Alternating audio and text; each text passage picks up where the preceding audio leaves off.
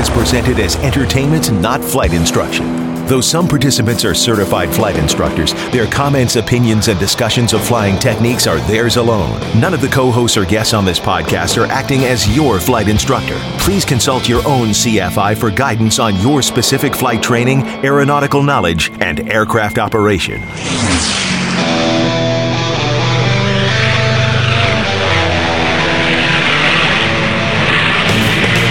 This is the Stuck Mike Avcast, an aviation podcast about learning to fly, living to fly, and loving to fly. Episode two twenty-seven, the two thousand nineteen DeLand Sport Aviation Showcase Day two, coming up next in this episode of the Stuck Mike Avcast. Now here are your co-hosts, Victoria Newville, Eric Crump, Larry Overstreet, Russ Roseleski, Tom Frick, Rick Felty, and Carl Valeri. Welcome to the show about learning to fly, living to fly, and loving to fly. We're here at day three of the Sport Aviation Showcase in DeLand two thousand nineteen. This is our second day at the event. We weren't able to do recordings on the first day, but it was a great show. Don't forget to watch those live interviews from DeLand Showcase Live. You can find it at uh, DeLand Sport Aviation Showcase, both on Facebook and on YouTube. Just do a search on DeLand Sport Aviation Showcase two thousand nineteen to see all those videos. Well, we were joined by uh, Michael McClellan, Tom Frick, myself, also all volunteering at the DeLand Sport Aviation Showcase. It's a three-day event again, and uh, it's all about recreational flying and sport aviation, affordable flying. Uh, both Tom and I were volunteering for day number two and three, while Michael spent the whole day at the event. Also, big shout-out to uh, the other folks that put together the Showcase Live, and, of course, Dave, Dave Schellbetter and Mike Daniels, who co-chair the Showcase Live. Elizabeth Daniels is the one that's on the uh, social media page. Roy Brewer, Tom Frick, uh, myself, and uh, some other folks did help out with uh, Showcase Live, but those are pretty much the main folks that were on the interviews and also behind camera. Really interesting interviews. Don't forget on uh, Facebook and also YouTube, you can find those at DeLand Sport Aviation Showcase. Look it up, DeLand Sport Aviation Showcase two thousand nineteen. You know, there's over one hundred exhibitors at this event. Uh, they feature all kinds of sport aircraft, you know, ultralights, trikes, uh, rotocraft, powered parachutes, and paragliders. Also, they have engines, avionics, uh, different pilot gear, and, of course, a bunch of flight schools were there. Really inspirational event. Loved being there for the event, and uh, we just had just a blast. It's really cool because you get this up-close and personal, very intimate experience while you're at the Sport Aviation Showcase. So before we start, a quick word from our sponsor. Do you want to pursue a career in aviation as a pilot, air traffic controller, mechanic, or dispatcher? Or do you just want to earn that commercial or instrument rating, but you need help paying for it? The Aerospace Scholarships Guide at aviation careers podcast dot com has over fifty million dollars in available scholarships. Many of these go unused because people don't apply for them. For just ten dollars, you'll receive a full year subscription to the guide, which is updated monthly. Every scholarship is personally verified to make sure it's accurate and still available. More information is at aviation careers podcast dot com. News and announcements. Our next live event actually is Sun 'n Fun Aerospace Expo, March thirty-first through April fifth. If you have an event that you're interested in, like us to come by and do interviews live, don't forget to uh, contact us. Contact at stuck mike avcast dot com. We'd love to come by and do interviews and put them on an episode. Uh, again, these interviews are from the third day of the Showcase Live. It was day two for us. Uh, we just uh, uh, were volunteering for two of the days of the show, but we had a blast. Again, don't forget to go to the YouTube channel and also the Facebook Live or Facebook interviews on the video off the Facebook channel, which is uh, Facebook page, excuse me, which is DeLand Sport Aviation Showcase. In this episode, we're going to have uh, Dwayne Swing from uh, the C E O of Velocity talking about the Velocity, actually some of their new products coming out, really slick and fast aircraft, uh, really Really uh, roomy aircraft and very safe, great cross-country airplane. Next will be Azalea Aviation, and they're going to talk about their Spider Corvair conversion, also the Saberwing aircraft. Love the design of the aircraft. Uh, you got to watch the video you, uh, YouTube uh, there, the interview. It's just really cool how they came up with that design. Really interesting as far as the, uh, what's behind that design of the aircraft and also the the uh, Saberwing. Next up will be Canardia Avionics, talking about avionics for your light sport and experimental, very lightweight, uh, electronic, and they also have some interesting daisy chain technology in there, which you can actually see in the video, but you'll hear us talk about here. Next up will be T L Aircraft uh, with their light sport, and then John Zapp, John Zapp from the Flying Musicians Association. What a cool association, melding both aviation and music. Well, folks, I hope you enjoy this episode, and uh, don't forget to watch the YouTube videos on DeLand Sport Aviation Showcase for many more interviews that we had at the event from all the other volunteers. Now entering cruise flight. Welcome to Showcase Live. We are here on day three on Saturday at DeLand Sport Aviation Showcase two thousand nineteen. And it is a chilly one out here, but we're here with a really hot-looking airplane, so maybe we'll warm up a little bit. And uh, I'm speaking with uh, Dwayne Swing, who's a C E O of Velocity Aircraft. And Dwayne, hey, I tell you, welcome uh, to the show again. And uh, I think this is going to be a fun day, even though we have a little bit of cold air and low ceilings. That's, cold is not a problem with me, I can tell you. I'm from uh, northern uh, Indiana, so I, I'm used to it. So you guys are used to that, that's for sure. You know, Dwayne, we're, we're standing in front of what I think is one of the slickest looking aircraft out there. And also, I, I've never flown one, but I hear it's really fun to fly. So for those that don't know what a Velocity is, tell us a little bit about it. Well, uh, the Velocity is an offshoot of the of the Rutan design, Long-E Z, very easies. Uh, the, the main uh, important thing when Rutan designed the Canard type airplane, which means the little elevator system is in the front, it was to solve a problem that the government and our uh, aviation community has uh, has addressed for years, and that is stall spin.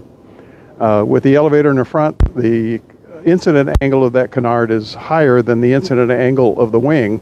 Therefore, the canard stalls, the wing does not. When you have that scenario going on, you eliminate spins. You can't so no stall. You can't stall it, and if you can't stall it, you can't spin it.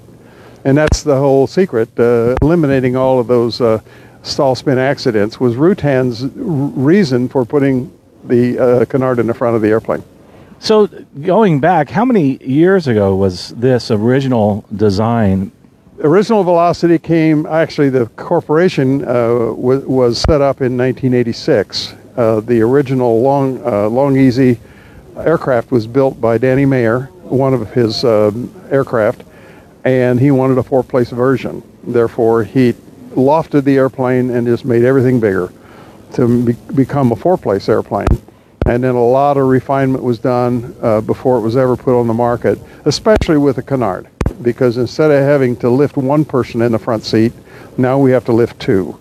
And to do that, the elevator becomes a Fowler flap, which gives that elevator a whole lot more lift capacity, so we can put two two hundred fifty pounders in the front seat and still fly the airplane very easily. Wow, and it's roomy. That was the big change from the Rutan design, was the uh, change in the elevator design.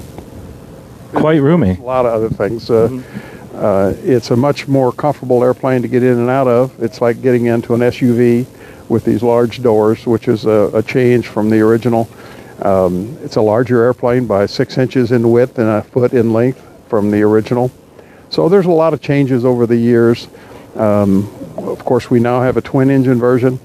Uh, it's got a conventional tail on it, so it doesn't quite look the same as the uh, uh, as the standard Velocity with the winglets, but it also creates the proper yaw stability that we need for a twin. So you have the same critical engine issues as you will with other twins? Exactly. Okay.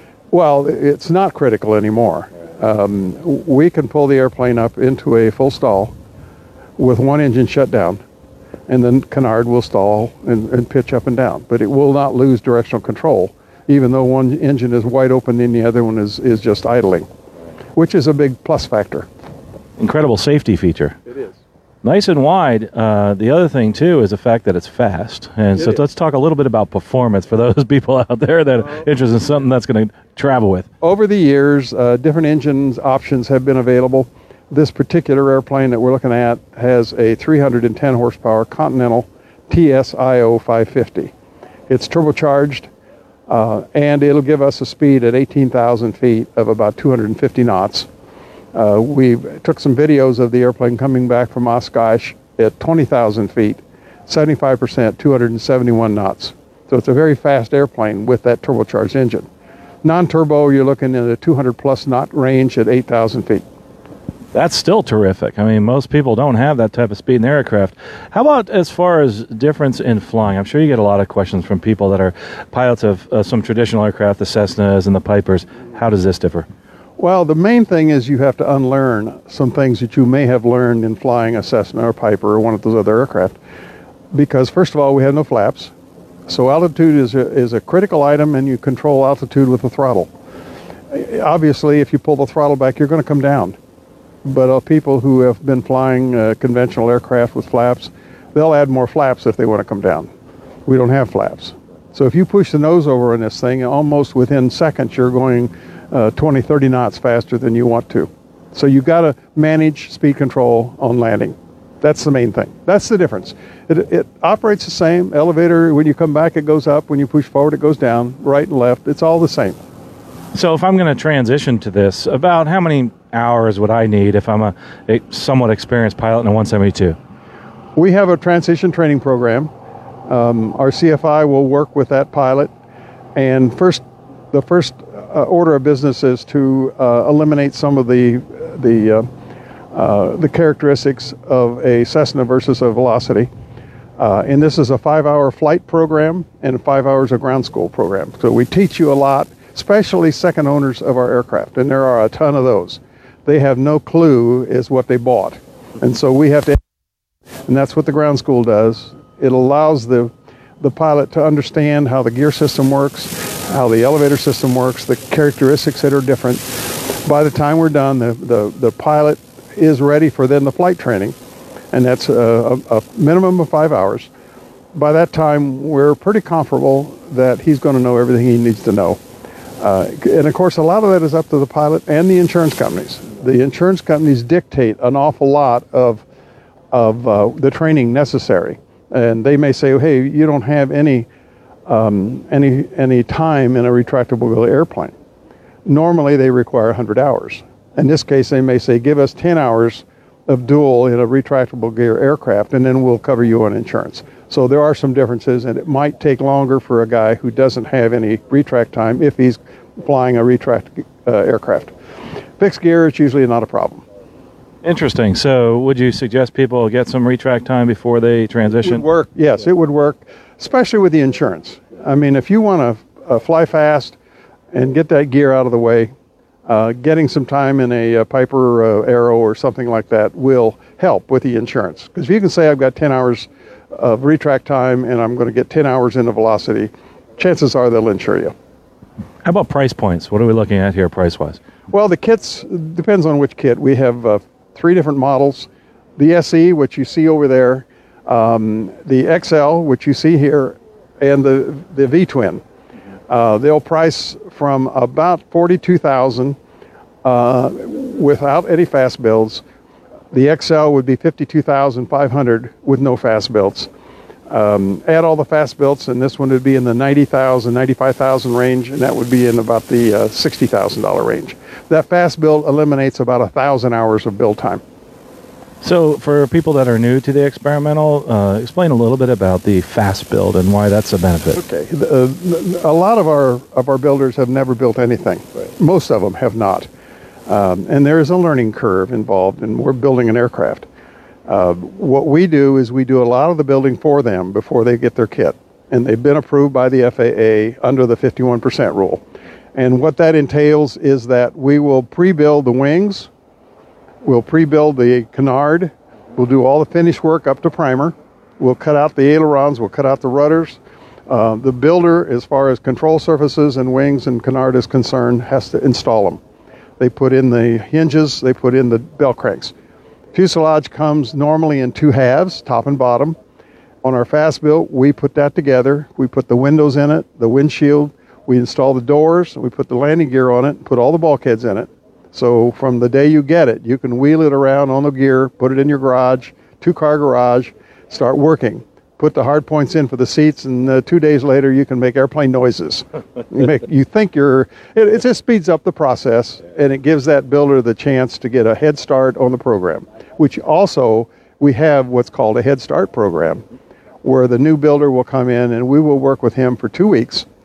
And give him very intense training working on his own airplane with one of our technicians for a two-week period.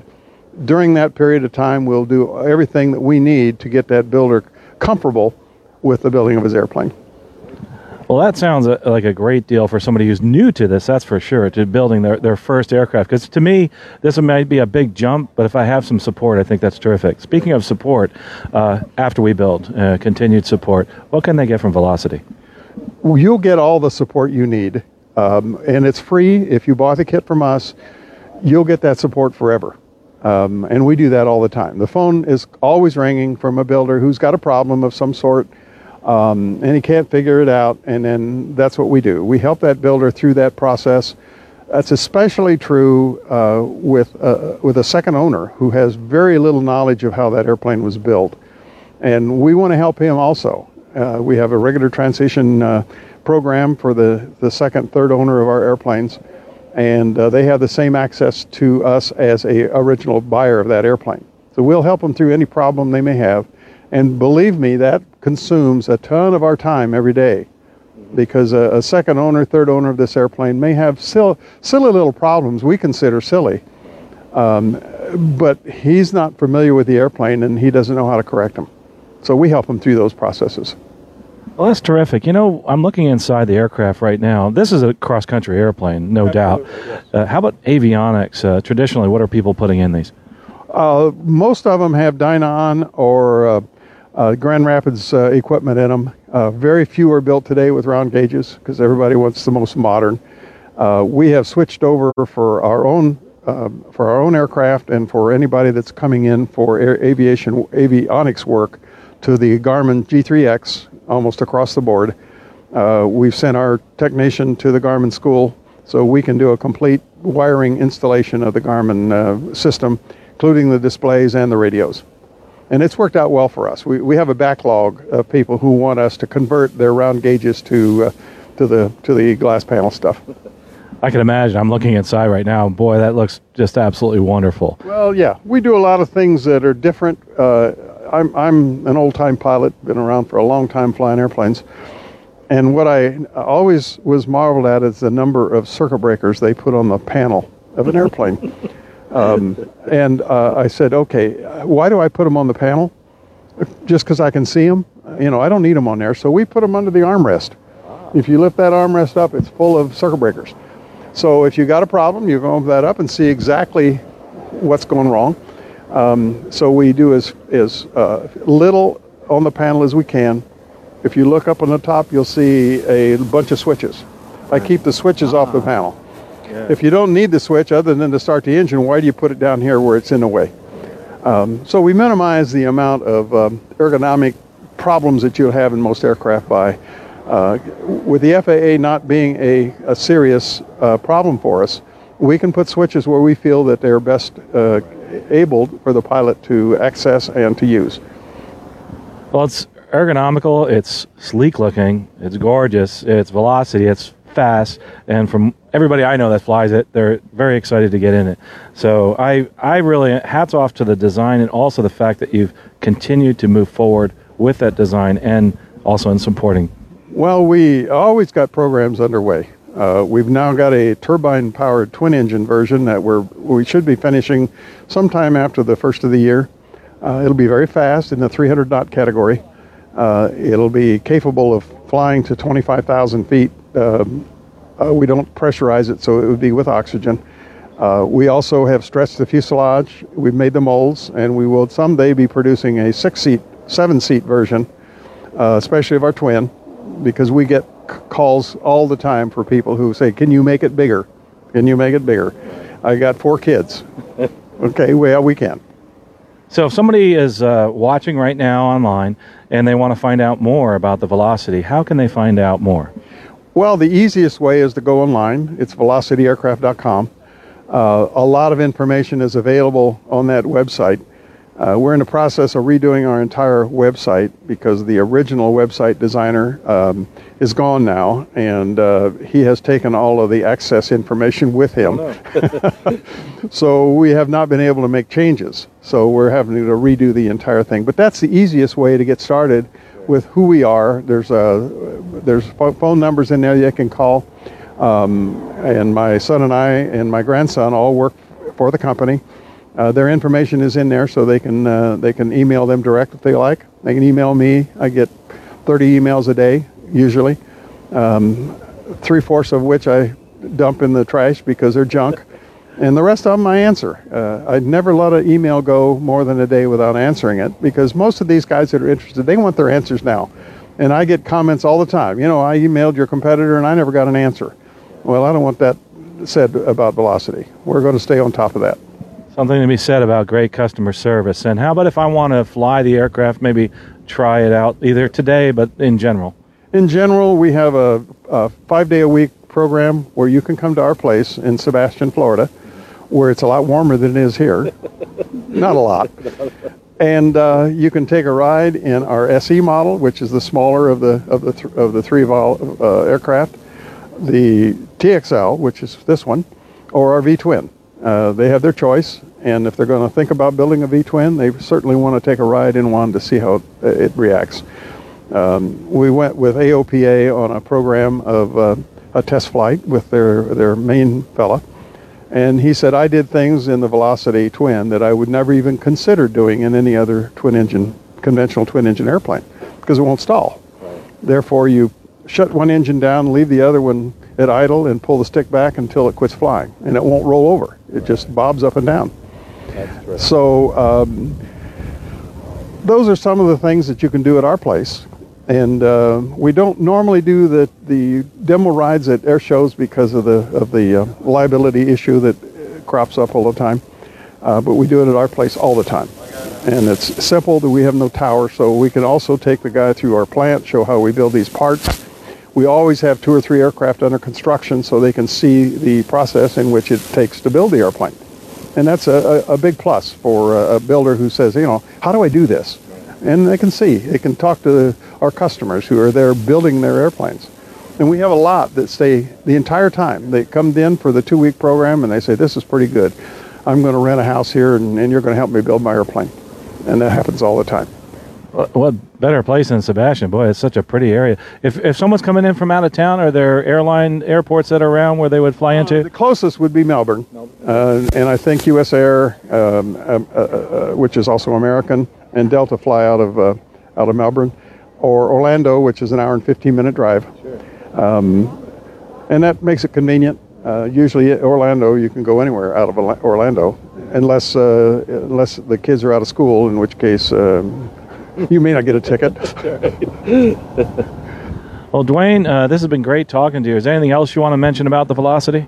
No, I think we've covered enough. Um, I appreciate you uh, going through all the trouble of doing this. I, I, I normally wouldn't interfere with Carl because Carl's the best interviewer we got. Oh, but as a builder and stuff, I've, I've got questions. Well, that's so, my job. So I'm going to take over for a quick second. Thanks, Thanks Carl. Fine. But you can come back well, to do I'll, the I'll ending. Come, yeah. Okay, anyway, so... First thing I notice is it looks like a motorcycle Scott steering dampener on the wheel, and that is an awesome idea. Exactly. That, that is exactly what it is.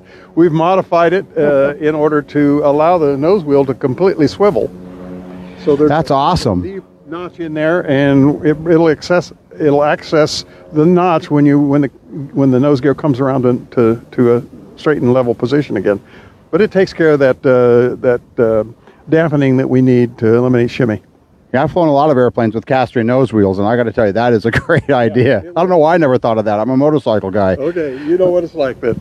Yeah, so my next question is, is, and you might answer this with Carl, and I missed it, so I'm sorry if that's the case, but the kits have all the composite basically already built, or when you buy, when you build one of these, you got to actually lay the, the glass and the epoxy. Some flat panels that you need to make, like um, uh, baffles for the fuel system and sort, but most of the of the items that you're looking at are pre-molded. So these are pre-molded.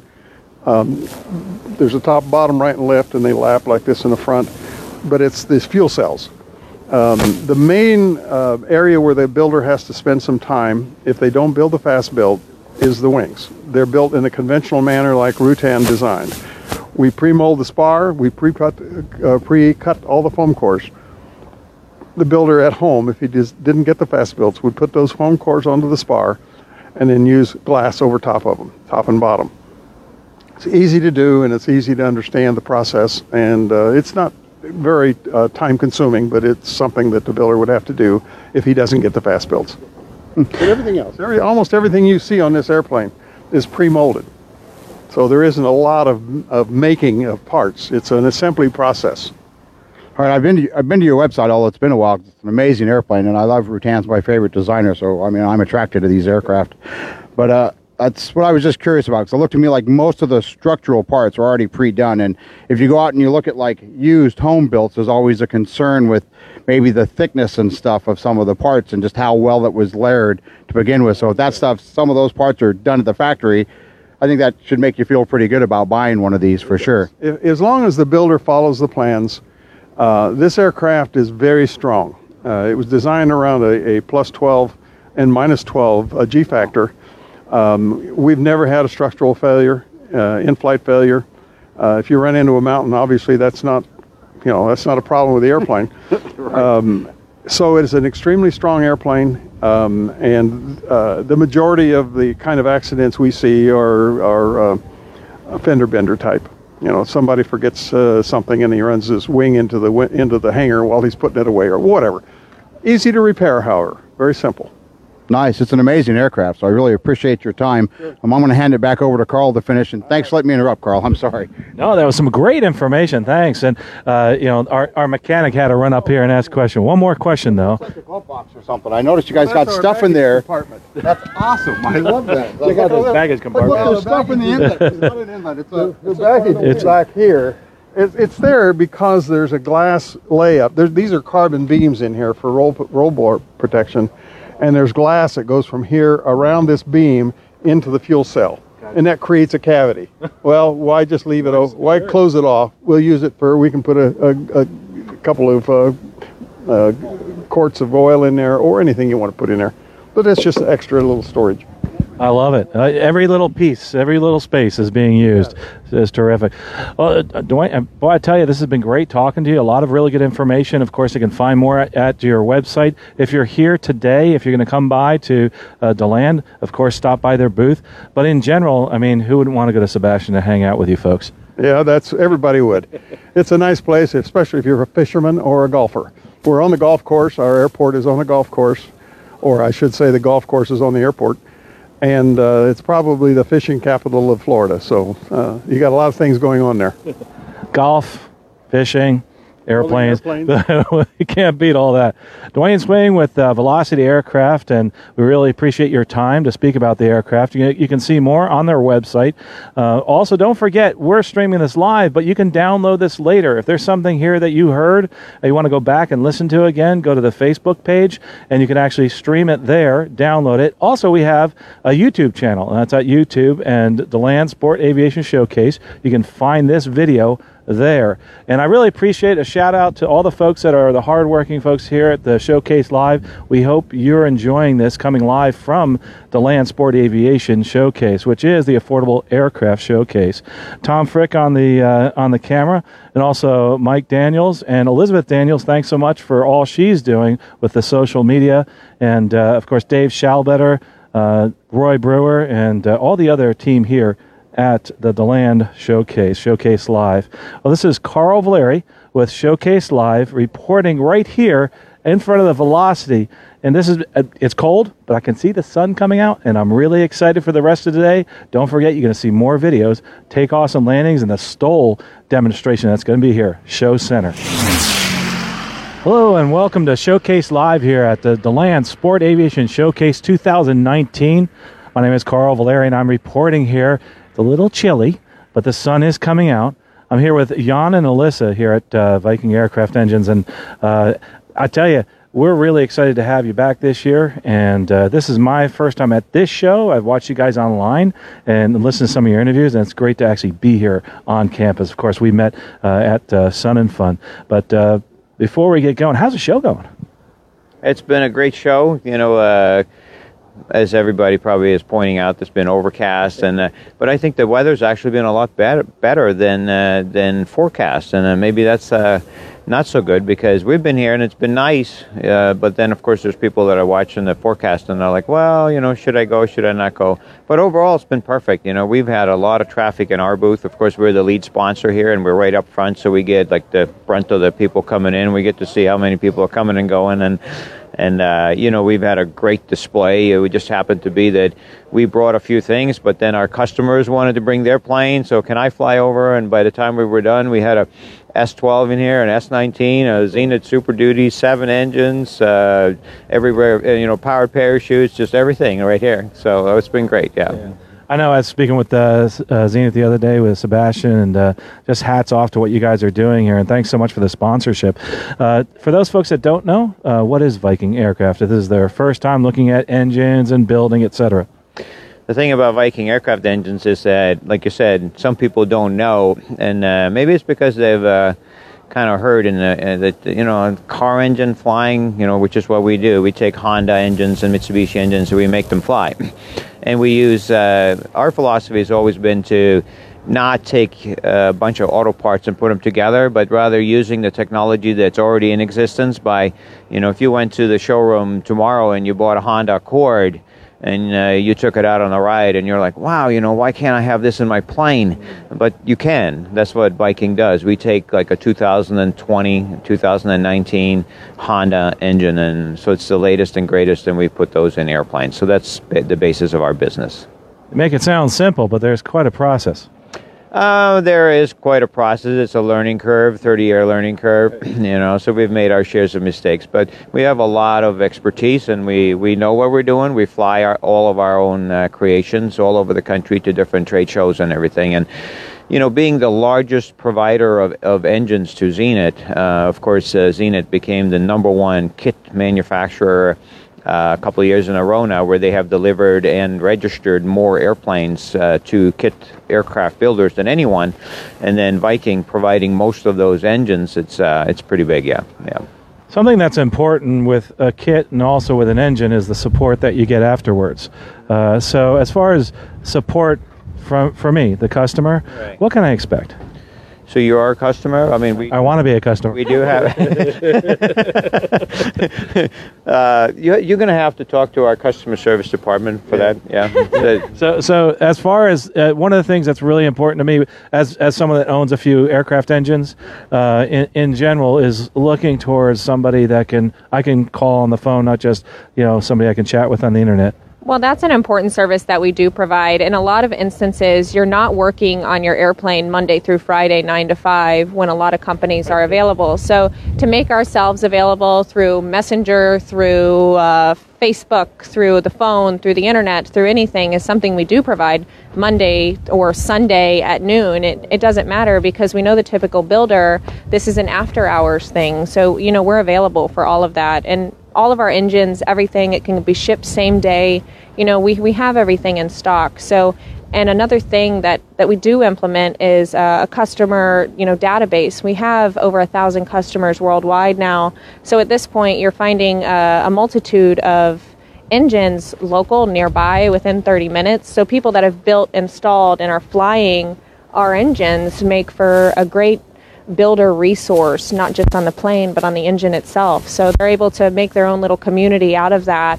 And so even if you can't be hands-on and look at something, well, go fly with uh, so-and-so down the road. He's right there near you. So that is something that is huge, and it, it is a great thing that's been implemented, is that it really is a tight-knit community and what we consider to be a family. So, you know, we're going to be there. Overall, we try to provide a, an affordable engine and a complete package, but we also try to provide something that is a one-on-one experience for everyone, because you'll be dealing with us for the lifetime of your airplane. Uh, unlike maybe when you build a kit and you're kind of done, you know, you're you're with us for the lifetime, even if it's just once a year during an annual. So, and that's also a nice thing about the parts aspect, you know, the being a Honda engine. Um, I think people underestimate that. You know, if they're going to buy an, an aircraft engine, they need to really, um, number one, of course, everybody makes their own choices. But one one important thing would be like, you know, what's inside my engine? Is is this something, or what if something breaks? Can I get a part for it or something like that? And and and people really underestimate, probably because we're so used to seeing cars how many millions and millions and millions of these Honda engines are being made, and how there's one or two dealerships in most every town in this country and all over the world. So being able to get parts is like, it's like everywhere, you know. If you're stranded on an airport because of a starter or something on a Sunday, you just just get one. I mean, you, you could even get a, a rebuilt or a reman at, at any of the auto parts stores. So it's it's a big plus to be able to get plugs and, you know, starters and uh, oil filters and things like that locally in every town. And I think, you know, the whole concept of um, you know, now we have Zenith that's really, really supportive of other engines, and we've actually now helped them sell airplane kits, I, I believe, uh, by having a lesser expensive engine alternative. And I, I would just, uh, you know, of course we want to sell engines, we're an engine company, so I would actually, in this interview, and I've maybe never said that before, uh, tell people, like at uh, Kit Fox, people at Just Aircraft uh, Management, that, you know, you, you guys are, are really fighting an uphill battle. You, rather than, like, telling your customers that, you know, nah, that's not going to work, you know, follow Sebastian's lead. You know, work with Viking. Work with making your firewall forward package for your airplane using one of these engines. Because you might say, like, well, you know, a customer of ours tried that two years ago. Well, you didn't help him or her. You know, there was an uphill battle. You didn't support it. You didn't make any, you know, cowlings for that.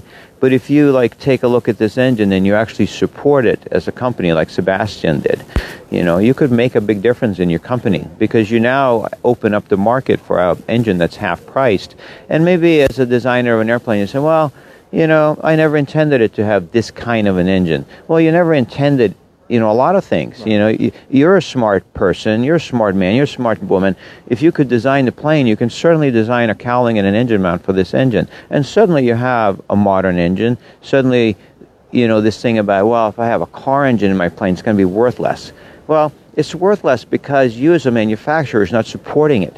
That's why, you know. So I would just, like, say to those people, like, you know, Sebastian's really shown the world that they're, and, and I've been fighting this my whole life for thirty years, that, you know, these car engines can actually be used, and they they are getting better every year, and they work really, really well.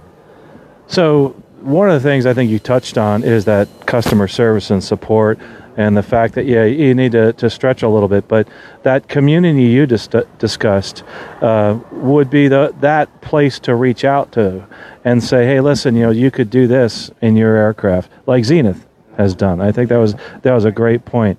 Uh, going back to also what you said about shipping, um, where would these be coming from? We're in um, Edgewater, Florida, at Massey, which is X fifty. We have some commercial hangars out there, and, you know, lately something that we've also been doing for people that not necessarily want to install their engine, we've done four this month. It takes three to four days, and they can haul their, you know, their fuselage in. We install the engine, and it's running, and it's ready to go.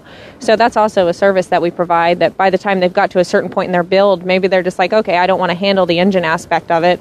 I trust the manufacturer to install it, and three to four days, and, and you're good to go. And that part of that is, is done. And um, we don't have a lead time. So, yeah, we'll ship next day right out of there to wherever you need to be. And even if your kit manufacturer doesn't have firewall forward and mounts, that we do supply every bit and piece. I like to kind of explain it as a Lego kit yeah. to people. Um, you know, every bit, uh, every clamp, every, you know, plier, the coolant, everything. We supply a very full and complete firewall forward and installation package, so we don't slow down your build waiting to get a part from here and waiting to get a part from there. And that's very important for us to do, because, you know, it, the project already always takes longer than you intend it to be, so that slow down process does not need to be from our end. Great community, great website, viking aircraft engines dot com. Let's talk a little bit about motors and uh, and what we have here, and uh, also I guess some of the demo flights that are going on in some of your the aircraft, or your engines that are in the aircraft. So what are, we, what are the different engines that we can look at, with different motors that they can purchase? Uh, we have our, our smallest engine, kind of starting from that aspect, which is uh, very comparable as far as weight to maybe a Rotax nine twelve. So it winds up being a really great replacement for those that aren't willing to, to have that cost, um, and also not sacrifice any kind of performance. So it's our ninety horsepower. It's a three-cylinder Mitsubishi Mirage engine, and obviously always the newest year available. Um, so that's our ninety horsepower, and still in testing, but finishing up is our uh, one hundred horsepower turbo, which is that engine turbocharged. from there, you know, we have what is kind of the backbone of our company, and that's that's our one hundred thirty horsepower engine, which winds up being a really suitable match for, you know, any and every basic, you know, kit build. So it winds up being a really good um, engine for that. And then we move to our one hundred eighty horsepower, which is the one point five liter, uh, one hundred seventy horsepower engine. It comes out of the uh, the Honda Civic. Um, again, newest year, and it's all turbocharged right from the car, so it's it's set up that way. It's no aftermarket turbocharging. And then um, our Honda Accord engine is the one hundred ninety-five horsepower engine. So, what's behind me here?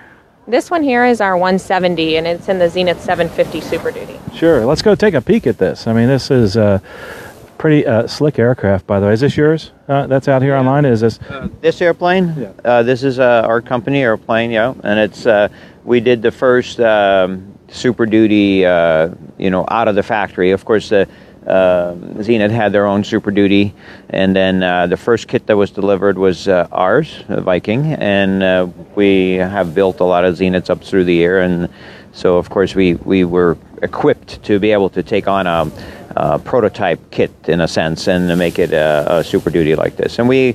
We added some things to it as we went along. We um, added a baggage pod, which we kind of like. We we we uh, feel like it streamlined the belly of the airplane a little bit, and it allowed us to put a nice radiator up front without really actually showing the radiator.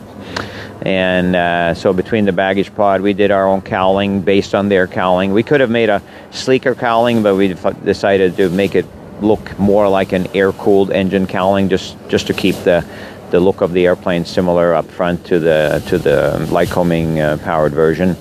And um, yeah, so you, this one you can have that with a one seventy or even that one ninety-five, the newer um, Honda Accord engine, but both of them will use less fuel, um, maybe not have the two hundred eight horsepower of the Lycoming clone, but at the same time have more thrust based on the uh, gearing of the engine and the uh, five-bladed propeller. So it's a We get a lot of compliments because the the, the thing is quiet. It's very smooth, uh, and uh, and the, the smooth aspect is like a new, even like to a new level with the five-bladed propeller. It's it's ridiculously smooth.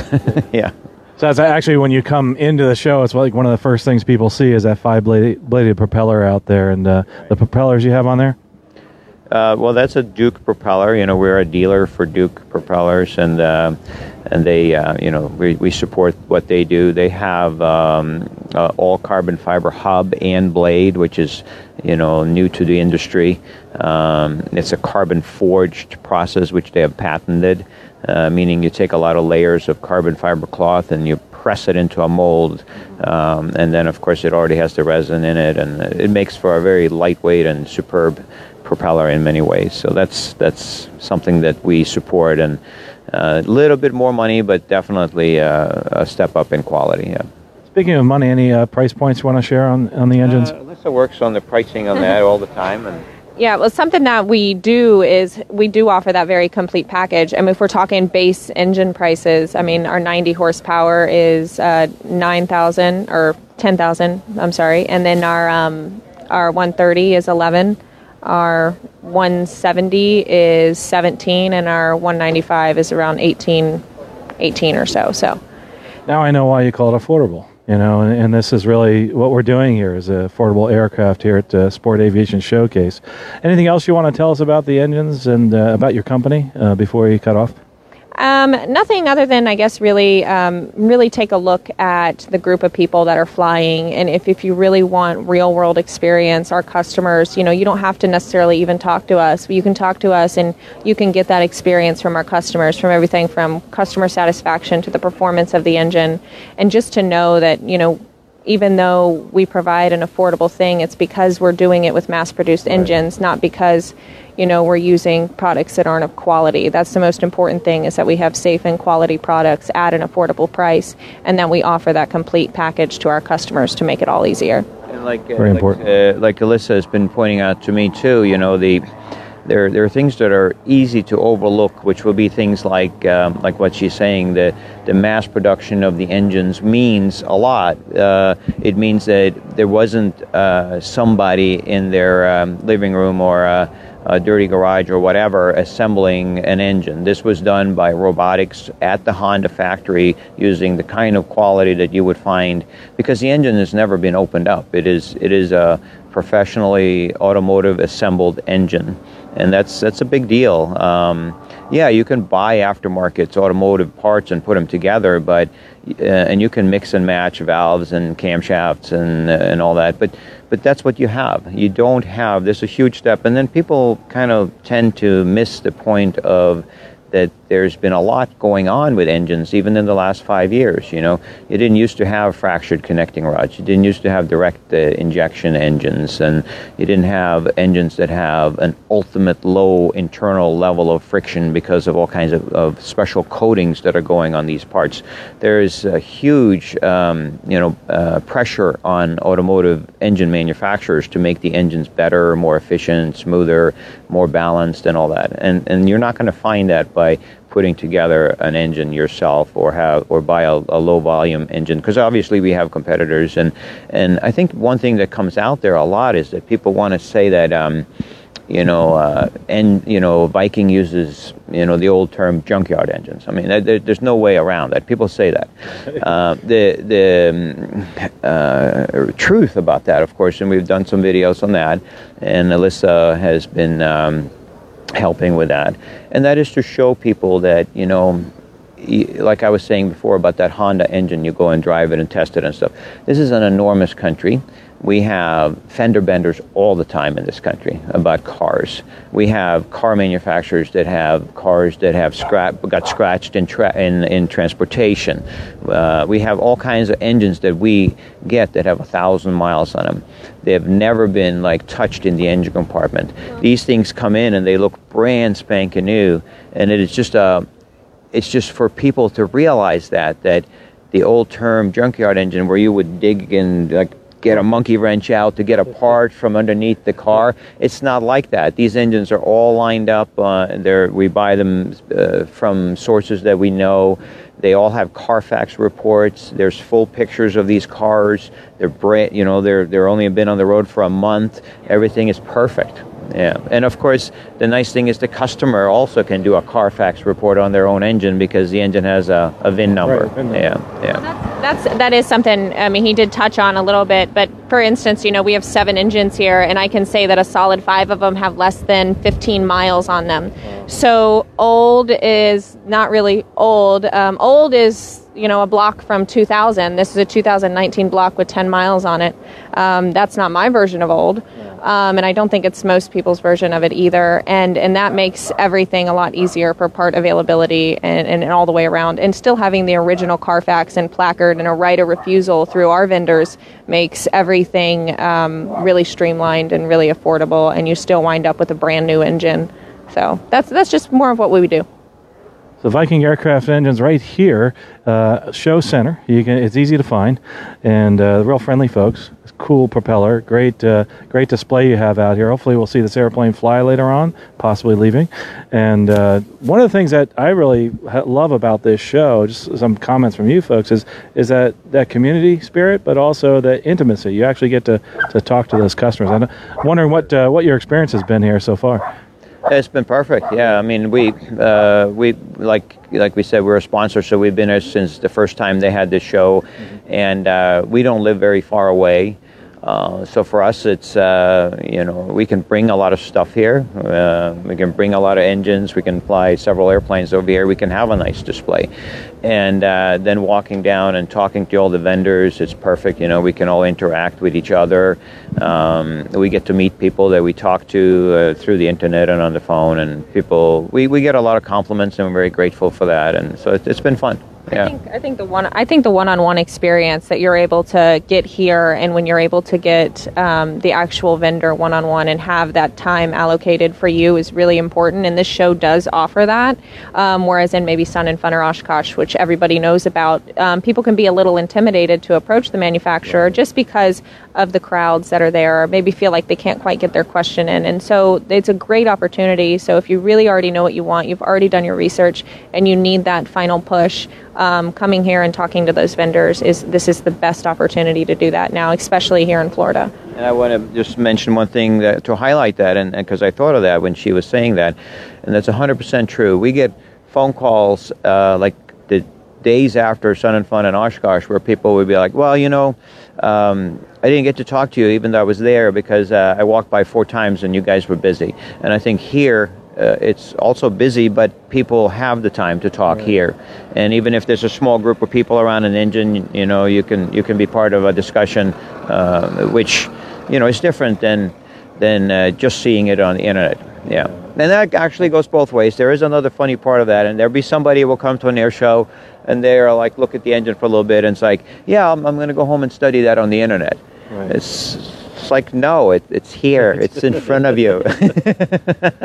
Well, you know, talking about that, at least, you know, if you're someone who's watching right now and looking at these engines, I mean, you're going to be back here. You're looking at any of these motors. You'll be back. You'll be at the other air shows. And say it's a, a, a year off, you're thinking about building, I'd highly recommend you coming back here. Obviously, you can download these videos from Facebook, and you can also look at not just that, but also on the YouTube channel, they have the higher resolution of this video. So if there's something here that, that you said or we said, then you want to go back and listen again, of course you can do that. But on their website too, they have lots of videos and other information. So if you if you do get a chance, come out here to the Showcase Live. It's an outstanding, intimate type of relationship with the vendors. I can sit here and talk for hours with you guys. This yeah. is about motors, that's for sure. Well, I appreciate you talking to us. Uh, again, it's going to be uh, Viking Aircraft Engines dot com for you that are out there watching right now. And uh, I really you know, highly recommend you just reaching out. Massey, I tell you, what a cool airport. Uh, can we come down and visit? Absolutely. Give us a heads up. We're always there. Just uh, fly in, drive in. I mean, walk in if you want. But uh, we're there, and we'll always give you a tour. And if we're available, we'll give you a ride in this uh, little beast you got behind you. So, well, Jan, Alyssa, we really appreciate your taking the time to talk to us here, and also uh, appreciate your sponsorship. And uh, it's been just wonderful being able to reach out and talk to some people that love airplanes, uh, just like everybody else out here. Right. So, it's Carl Valeri here, uh, Showcase Live. twenty nineteen DeLand Sport Aviation Showcase. Tell you what, it's warmed up finally. I know I'm shivering a little bit, but but it, but it is getting better, and the sun's starting to come out. Uh, again, don't forget you can download these from both YouTube and also on Facebook. Shout out to our cameraman, Tom Frick, and also Mike Daniels, Elizabeth Daniels, and Dave Schallbetter, Roy Brewer. Carl Valeri reporting here live from two thousand nineteen DeLand Showcase. Hi everyone, Carl Valeri here with Showcase Live at the two thousand nineteen Sport Aviation Showcase in DeLand, Florida. It's a, a chilly day, but it's warming up because the sun's finally peeking through. And uh, right now we're in front of the Saberwing. And it's actually a pretty slick looking aircraft, and, and I love the logo. Hey, welcome, Bill. Thank you, sir. How are you doing today? Good, good. And you are the uh, the actual person that's uh, involved in Azalea Aircraft dot com. Let's mention that first, Azalea Aircraft. They can find you online. Uh, and this is your aircraft back here. So tell us a little bit about your aircraft and what you folks do at Azalea. Azalea Aviation is focused really on all aspects of aviation. Uh, we do a lot of builder assist, uh, transition training, certified aircraft maintenance. Uh, we work in uh, builder, you know, the builder assist for several different aircraft. Um, so a lot of the training, the teaching, but we also build our Corvair engine conversions and the Saberwing line of aircraft. Uh, right now there are currently five aircraft in design. Um, this is the first one, the prototype, and the second one, which is the L S A version, is now in testing, and with motor glider, a retract version, and the twin engine version coming online in the next two, three years. Wow. Well, you're, you're pretty busy there. Yeah, we're, we're, we're very busy, yes. So uh, they can find you online at azalea aviation dot com. And tell us a little bit about this aircraft here that we're standing right in front of, the, the Saber. This is really cool, by the way. I love the logo. Well, I wanted an airplane, for one, that was um, efficient, quick, um, but that screamed, fly me, right. you know, and... And there aren't that many what I would call nice-looking airplanes out there. So that was part of the design concept here, is a nice cross-country airplane. It had to be roomy for the normal American pilot, which is no longer one hundred thirty-five or one hundred fifty pounds. And so you, you can be six foot seven and fit in this airplane. And you can modify the panel, you can modify the seats to fit you, rudder pedals. You put them where it works for you. So the interior is very modular. You can adapt it. Uh, very stable, but a forty-four inch wide cabin. Um, very quiet. It's about a ninety-two, ninety-three decibels in cruise. Um, very comfortable. You can fly long distances in comfort. Uh, but it had to be cost effective. Um, so we designed the whole airplane. The kit's thirty-two thousand five hundred dollars. You can finish it for around fifty thousand dollars if you go with uh, like our Spider engines or something like that. A little bit more with a certified engine. Um, but it's a very nice handling airplane for anywhere from fifty miles an hour, which is stall, up to over two hundred. Wow. Um, so it gives you a wide range of performance. Of course, the L S A is slower, but it's, right. It looks the same. So tell us a little bit about the L S A. Where is that going to be manufactured, and uh, and how is it different? How does it differ than this one right here? Well, the uh, it's manufactured the same. It's actually all the same mold, same parts. Okay. You just assemble it a little bit different, keep it a little bit lighter. This, right now, the empty weight is nine hundred pounds. Well, with a little bit of work, you can get it down to just over eight hundred, which gives you a nice room, you know, around five hundred pounds of usable load with the L S A. But you only go with a one hundred horsepower engine, and and then tricycle gear, and that keeps it within the the um, speed limits of the L S A. Interesting. Now, as far as you talked about a little bit about price point, let's talk uh, about service. I mean, uh, that's a concern with most people with aircraft is uh, a community and also somebody I can talk to either online or in person. Yeah, it's yeah, it's it's. It's, it's a bad thing if you design and build something and then you can't take care of it. Um, so one of the things we're doing right now, we do operate the uh, airport up in uh, Adel, Georgia. Um, so we have a facility there. Of course, like I said, we do aircraft maintenance for certified as well. Um, so one is we get to, you gain the trust of people when you're doing certified aircraft maintenance alongside experimental stuff. And so we're, we're also teaching our guys how to take care of aviation in general, not just specifically us, um, because a lot of our builders and our fly other things too. So um, when they see that you can do multiple tasks, they trust you a little bit better. Also, as far as most experimental aircraft companies, the, about the only way you can really make it at the beginning is to be able to diversify and to be able to do multiple things. So if you don't have the sales coming through on an airplane, you're doing, being able to do other things to keep the lights on and keep the training going. So part of it, like the builder assist, you slowly work into that. You start to develop it, um, your plans, how you can help um, people. But I can't do it all myself. So like we have Michael down here. We've got five employees, and they're all learning how to help with builder assist, the manufacturing, and they're learning all the skill sets as much as they can. So they can always jump back and forth and do various different tasks and, and stuff. So so talk a little bit more about the builder assist for those that are new to the experimental world and are looking to get into it. Okay, on our builder assist, we got two different programs. One is for our Saberwing aircraft line. So they come in and we help them start from day one, building the airplane all the way through. We can do all the test flights in-house. We can do Um, any of that, the transition training all in-house. We can do the paint jobs, interiors, avionics, aircraft engine installations, all that can be done in-house. Our other builder assist is what we call our finishing assist program. Say like uh, over here we have a Zenith seven fifty uh, and uh, Stoll, and we can take like Zenith or Sonics aircraft where people have mostly finished them, but they need that help with that last little bit.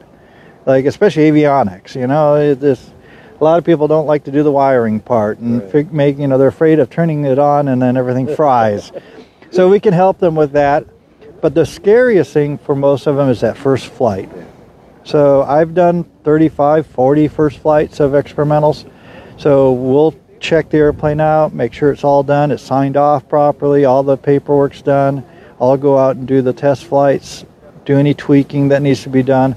And then we transition the builder into his airplane safely, right. And then he can finish off the transition, the the test flight program, and that's a safe way to do it. Many many wives really like that program. Um, so, I can imagine, you know, it, it definitely is safer. So let's take a walk over to the motors here and also to this uh, Zenith aircraft that we have here.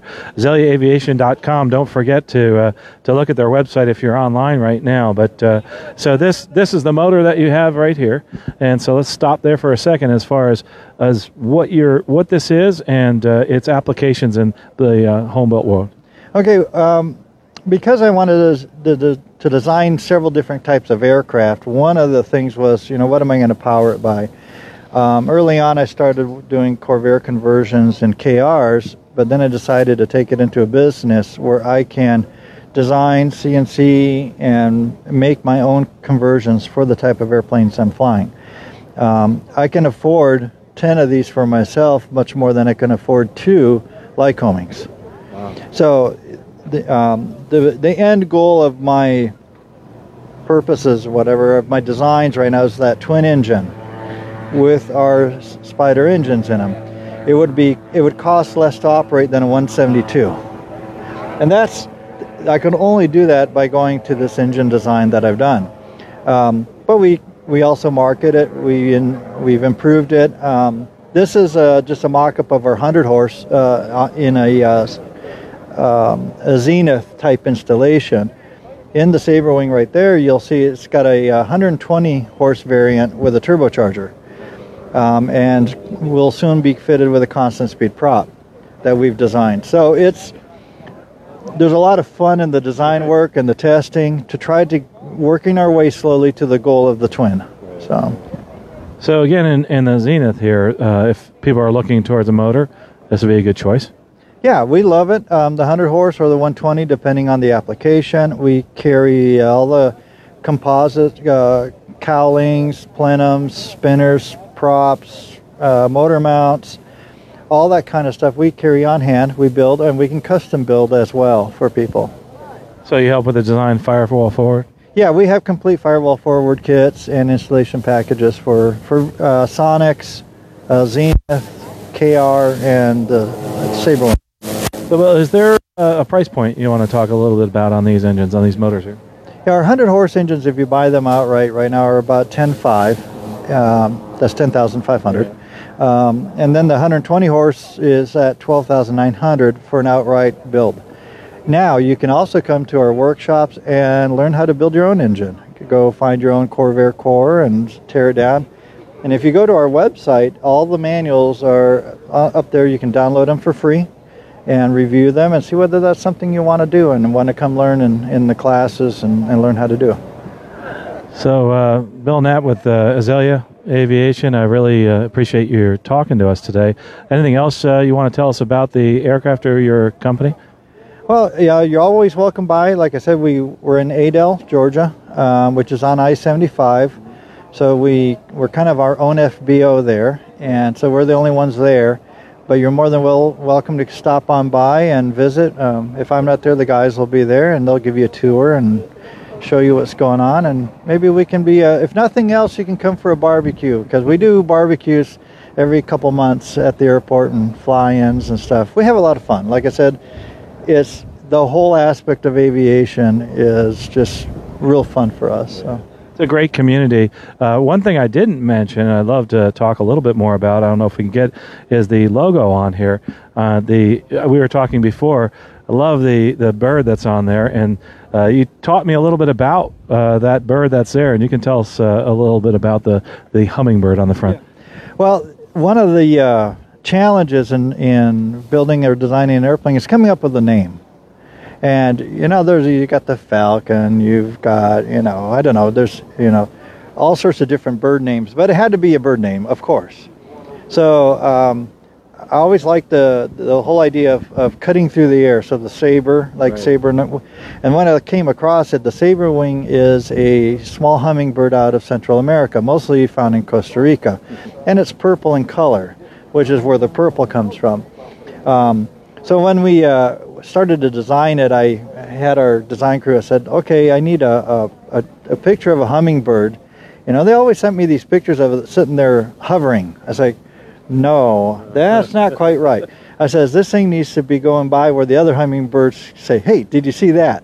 And so one of the gals did this for us, and I said, that's what it, that's that's spot on what we wanted. So yeah, I think it's really cool. I thought I, uh, I I just put that on my, my computer as a sticker. I think that's the, the coolest logo that's there. But really enjoy talking to you. I like the aircraft, and I know your customer service is terrific because you are, and, and the fact that you're just friendly and, and open to people talking to you, which is kind of neat. So that whole sport aviation community is a lot like that. Uh, it is this this great environment, don't you feel? Yeah, absolutely. I've, I've been in aviation since I was born. My dad was a mission pilot with M A F for many years, and so I grew up in the jungle. I was trained in jungle aviation, which is another whole aspect of it.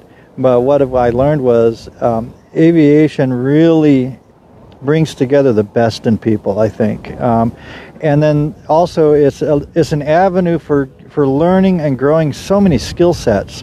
We bring in young people, you know, right out of out of uh, high school to come work with us at the, at the factory and stuff. And sometimes they stay, but they're just like, wow, you can you have to learn welding and composites and electrical and engines and tube and fabric, and you start, it's like there is a wealth of learning, and it just never stops. So I love that part for myself, because I'm I'm always learning something. I think that's so cool doing that with the younger folks, especially uh, it builds their self-esteem. You know, it's like, what did you do this weekend? I built an airplane. Yeah, well, absolutely, and it, it gives them a motivation. You know, I'm I'm never tired of going to work unless it's like cold, like today. um, but th- there's always a challenge. Um, of course, for us, maybe the biggest challenge lately is just learning to run a business, uh, which has its own, you know, uh, ups and downs and and things. But that's, I think that's all part of it. That's good. It's, it means that you're learning, you're pushing forward. So. Well, we appreciate you talking to us here at uh, Showcase Live. Uh, hope to see you again next year and at some other shows. Uh, where else might you be throughout the year? Uh, we'll be at uh, Sun 'n Fun this coming year. We always uh, take uh, all our product there, and we have a booth there. Um, we all also go to Oshkosh. Now, we don't always set, set up a booth at Oshkosh. That's a little bit of a uh, long haul, and uh, but we do fly there and sit on the flight line and just talk to people. Um, we love to do that. It's almost a little mini vacation for us, um, and people get to see the airplanes. Um, it's more difficult to put an airplane into a show setting. Out on the flight line is kind of nice, because I know you flew in, and um, even though we did fly in for this one, so. Well, I can't wait to see you at all those events, azalea aviation dot com. And we're here at Showcase Live at the Land Sport Aviation Showcase two thousand nineteen. Don't forget, you can download this video off the Facebook page, or you can go to the YouTube channel. Later on, we'll have much higher resolution uh, video that you can look in. If you had questions, you heard something, you want to go back and listen to it again, that's the beauty of video and online. Really appreciate your listening to us, and also hats off to Mike Daniels, the uh, person behind the, the camera today, and Uh, and Elizabeth Daniels for everything they do online, and all the other crew here at Showcase Live at DeLand twenty nineteen. Hi everyone, Carl Valeri here, Showcase Live twenty nineteen Sport Aviation Showcase here in DeLand, Florida. It's uh, we're inside now, the winds are picking up, so it's a perfect spot to be. And currently, we're actually here at Canardia, and Canardia is actually, a, I love, first of all, I love the shirts, it stands out. And these folks here are really friendly, and we're going to talk a little bit about panels, but some other things too, so welcome. Thank you for having us. Yep. So today we're focusing on your booth today as far as what you're doing at Canardia Avionics. Yeah, so we um, are fairly new in the United States. Um, uh, we've uh, sort of relied on the company to scale up their operation a little bit, and they've done that now. We can now handle the kind of capacity that we expect to get here in the United States and in Canada. And so we launched back in um, in the summer at, at Oshkosh, and here we are doing our second show in DeLand. Awesome. So tell us a little bit about what you have here today. So we've got a variety of different panels here, uh, showing you know the, all the, the whole range of products that Canardia makes. Um, some of the nice uh, features about this stuff is if you have an old legacy panel and you just want to update with some technology, you can incorporate some of our what we call our Indu singles. And so there's uh, there's some electronic capacity in there that has, you know, multiple different functions, so you can save some space in your panel. If you're redoing a panel and you want to, you know, start from scratch, or you're building a new aircraft, you might want to incorporate some of the flat screens. Um, so we've got, you know, some high-end models with touchscreen, uh, A D S B N capability. It'll talk to your radio. It'll do en- your engine monitoring. Uh, so there's all that functionality. Or we've got some smaller ones that do a little bit less, uh, minus the touchscreen stuff, for a little bit less money. Uh, we've got a great joystick, which is completely configurable. You can use it to control just about everything on the screen, uh, which is a nice a nice feature too. Yeah. So we're here with a Chris and Malaya Horston here. We uh, really, I, I love your booth because everybody kind of swarms around it because of the technology as we see here. And and I think the ease of use too. We were talking a little bit about the components in the back and, and the plug and play. So let's talk a little bit about that. Sure. So uh, most... Most um, most uh, avionics packages that you see today have um, they they have a lot of uh, wiring uh, to do. So when you get the when you get them, the install kits include, you know, the pins and the R S two thirty-two connectors, and you got to wire all that stuff yourself. And it gets a little complicated. It's time consuming. It's fine detail work. If you're like me and you wear little reading glasses, you know, it gets a little frustrating. Um, Canardia has done a great job with making this stuff plug and play. So you can just, you know, you, you've got your holes in your panel. You've got your panel cut. This stuff screws in. And other than the power, uh, which is something you'd have to hook up to your ship's power, um, you've got uh, pitot-static. And um, the rest is pretty much, you know, you screw in uh, a B N C connector for your G P S. And everything else is cat five cables, so you just pl- you know just plugging in basically Ethernet cables between the different units. Very easy to install. Almost plug and play. It's definitely plug and play. And, yeah, about three or four wires between each box. You can daisy chain them together to, to for power, but you can also um, slave um, one to another, so you can share the sensors or buy one that has no sensors and just use it as a slave unit uh, connected to the, the master. Sure do. You know, it's funny, I keep looking back at years past how how much weight we've now saved because of this. For sure, and that's another great aspect of this stuff, is every one of these components has been designed with weight savings in mind, and the ultralight community, the light sport community. And so, you know, a typical instrument weighs like literally a few ounces, as opposed to the pounds that we calculated, you know, in the old days with steam gauges. So you could have a super, super light panel and put that, you know, put that weight to better use for fuel, people, baggage, whatever. Yeah, it is amazing. We go from pounds to ounces, which is terrific. How about price point? So price point, yeah, I would say we're pretty competitive with what's out there now. Uh, one of the comments I've been hearing today is, yeah, I bought the G, you know, this or the or the X that, and um, you know, it was fine. I got the instrument for a similar price to some of this stuff, but then they had to buy the install kit and the, you know, the the, the bracketry, and, and then I had to pay someone to do the wiring because I, I wasn't competent enough to do it myself. And so when you put all that stuff together and compare it to what we've got to offer, um, it actually is a much better deal uh, in many cases for, for builders, yep. And for the people that are watching us now or maybe later on, how can they find more information about Canardia Avionics in North America? Okay, so Will, we've got a, we're currently using their website because they keep their information the most up to date. It's also where all the software lives and the manuals. For us to duplicate that here didn't make a lot of sense. So um, our own websites are sort of being modified right now to uh, to to point to their website, but it's it's it's basically w w w dot canardia dot e u, and E U stands for European Union. So they're they're in Europe, in Slovenia. So it's easy, canardia dot e u. And uh, all the information about Canardia Avionics in North America will be on that website. Yeah, everything you need to know is there. Um, all the manuals, all the specs, some great pictures. They've got some three D views where you can spin the instrument around, look at the back and the front of it. Uh, it's really, it's really good to uh, to look at. Yeah, lots of information. So if we could, let's uh, also shift into to you folks too. You you you guys have been around this industry. You're you're involved in quite a bit uh, in the affordable aircraft and sport aviation. So, and we'll come back to Canardia in a second. So so what else are you folks involved with? Oh wow! So there's uh, we've got our fingers into a lot of stuff, but uh, so uh, back in Canada, we've uh, got an association we uh, we started this year called Canadian Light Sport Aircraft Association. Uh, that association is advocating for rule changes for us to be able to bring more aircraft into Canada, L S A type aircraft. Um, we are also, um, I don't know, you want to talk about the Rachel thing? Sure. So uh, if you're familiar with Rachel Saint Louis, she's building a Bushcat.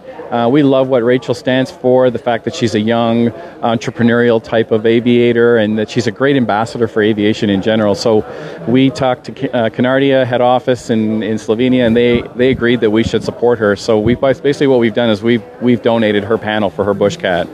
And so we should have that ready probably by Sun 'n Fun uh, next year. And uh, so, so I don't know if you talked to Rachel, but Rachel has decided she wants a pink panel. So we're going to have this pink anodized panel with Canardia gear in it. That's cool. I think that's awesome that she's doing that. That's awesome what you guys are doing, and Canardia is doing also. Uh, I know, Malay, you're, you're having some some issues with your voice today, but uh, I won't have you talk about specifically the avionics and all, but this is a cool show. I mean, uh, you actually get up close and personal with a lot of people. And I try to stress that DeLand, the Sport Aviation Showcase, is really a place to talk to the vendors and have a long conversation. How are things here today, but also in general? How do you like the show? Yeah, I think it's been great, and just to see all the different aircraft that are here all in one place together, and to show how strong the L S A and experimental market is, not only in the U S, but it gets us excited as Canadians to see what can actually happen in our own country too. So it's always great to be able to actually check it out and be like right in the cockpit here and be able to, you know, walk around the planes and have it all in one place. And uh, DeLand Airport is the absolute perfect place for that. So we're all here from Florida, and we're complaining about how cold it is, and and you're sitting here like a D J, and you're you're all bundled up. But but is this cold to you? It feels cold, yes. I'm shivering right now. Well, thanks for doing that, by the way. It looks good. I think we brought it here. I'm sorry.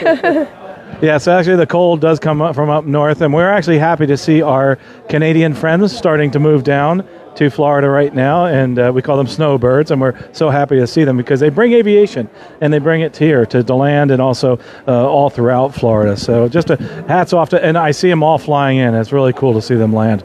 Uh, but as far as uh, you folks, and one of the things that's really important with any of the, the things that we have at the show or any of the vendors is, if I got a problem, I need support for the instruments, for anything that I'm building.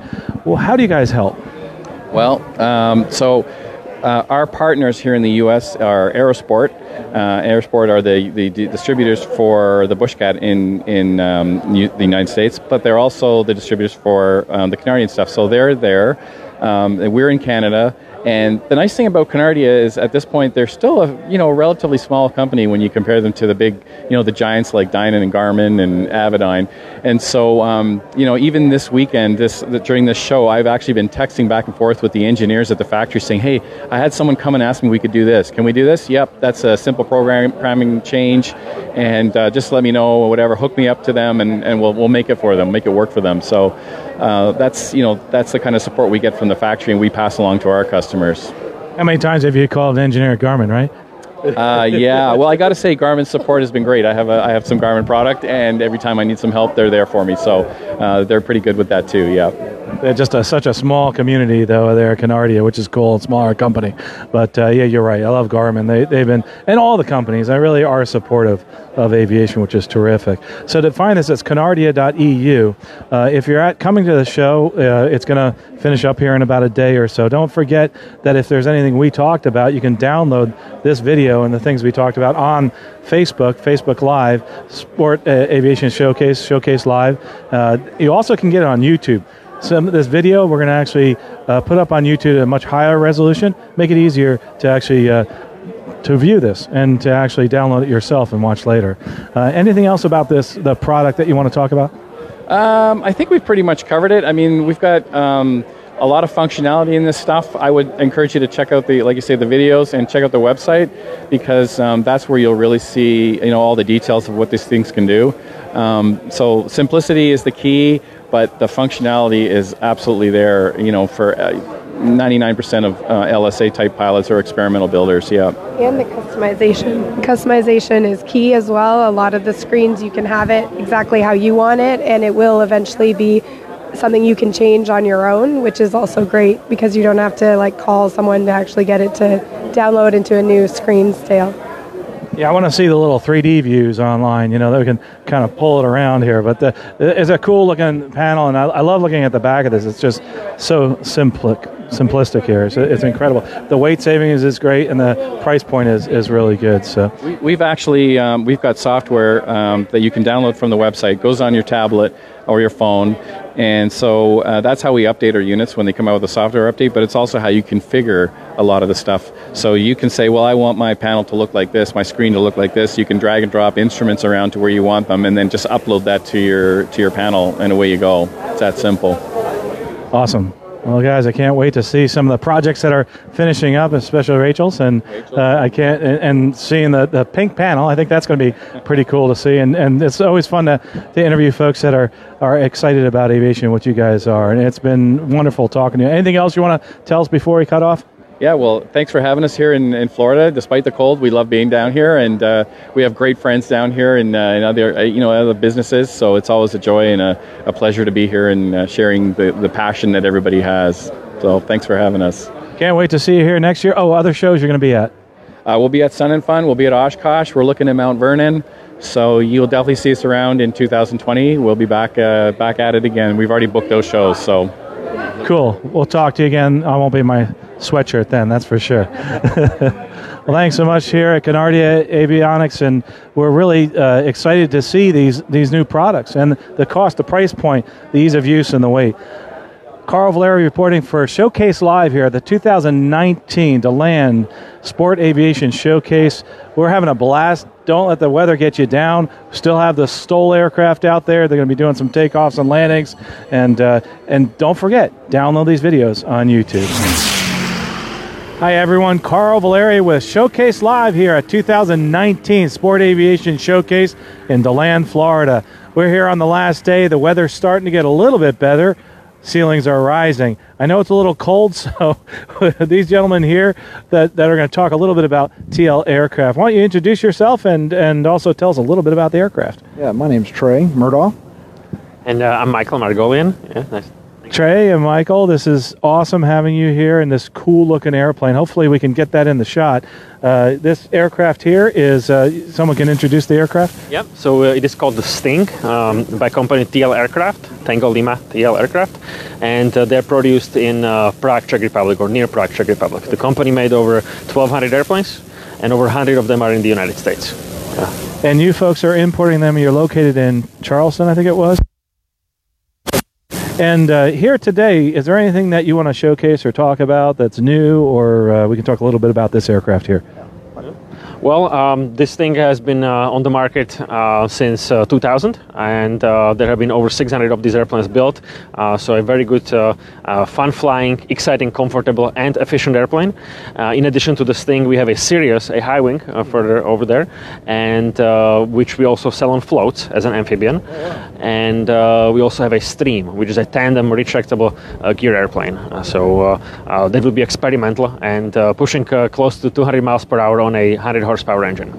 How about price point? I know we're here at the Affordable Aircraft Show, and that's what's wonderful. Aviation starts here. Terrific spot. This is why we're here. What are we looking at as far as price point in that range? Yeah, um, the prices start at uh, one hundred thirty-nine dollars, and uh, they go up to two hundred forty-nine dollars for a uh, very well-equipped uh, airplane with heated seats, leather seats, uh, retractable gear, and uh, a very fast machine. Yeah. Full glass panel. As well. Full glass panel. Yeah. Okay. And and with the full glass, um, it, is that an option, or is that uh, with that price that you're talking about? Uh, the full glass. It's, so the top end, uh, the Stream, comes with the full glass for the two hundred forty-nine dollars. Gotcha. So one of the things that I think that we, we all talk about here is uh, the fact that, you know, with an aircraft that we purchase, there has got to be a little bit of customer service behind it. Uh, you know, I want to call somebody on the phone. I, I want to talk a little bit about the, something goes wrong with my aircraft. What kind of community or customer service that you do you have at T L? Yep. So we work directly with customers, um, and uh, they are they can call us, and we support them directly. And uh, what we like to do as well, especially for new customers uh, that uh, perhaps are not even pilots, uh, we do offer a, a free pilot training uh, as part of the part of our whole package. Um, and uh, uh, I would personally come to deliver the airplane to the airport uh, of. Uh, of the customer and spend with them a week or two to fly with them, and uh, then to fly with their uh, flight instructor that would carry on uh, their flight training. Oh, wow. So that's terrific. Yeah, we want to really personalize it and, and spend time with the, with our customers. Yeah. As far as customers here in the U S, about how many do you have delivered so far? We got uh, over one hundred airplanes in the United States. So Sting has been actually uh, number three uh, light sport aircraft certified uh, out of all of them in two thousand four, I think, or five. Yeah. By the way, how's the show going? Before we forget to talk about that, I, I know you guys are sitting here shivering a little bit here, but the uh, as far as the intimacy, uh, that's one thing I love about uh, the, the land showcase. Yeah, it's definitely an intimate uh, show. You get a lot of uh, you know f uh, folks that are looking to buy airplanes. Uh, they're not focused on uh, you know an air show necessarily, but more on the aircraft. So it's a nice nice change of pace from uh, some of the larger shows. And I love the fact that everybody's here. That it really, really does love aviation. Uh, you're not just seeing people kicking tires, that's for sure. People that are actually reaching out to, to go up and on flights. So what if I want to check out a plane? I mean, these pe people here, they're watching it online. They're probably not going to be here because uh, the show's coming to an end. If they want to check one of these out, go for a flight, how do they do that?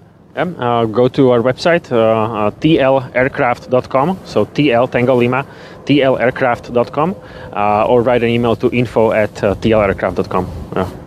So as far as comparison, uh, this aircraft here, compared to some of the other light sports out there that I won't name, but in a similar kind of a style, um, how would you compare this to those?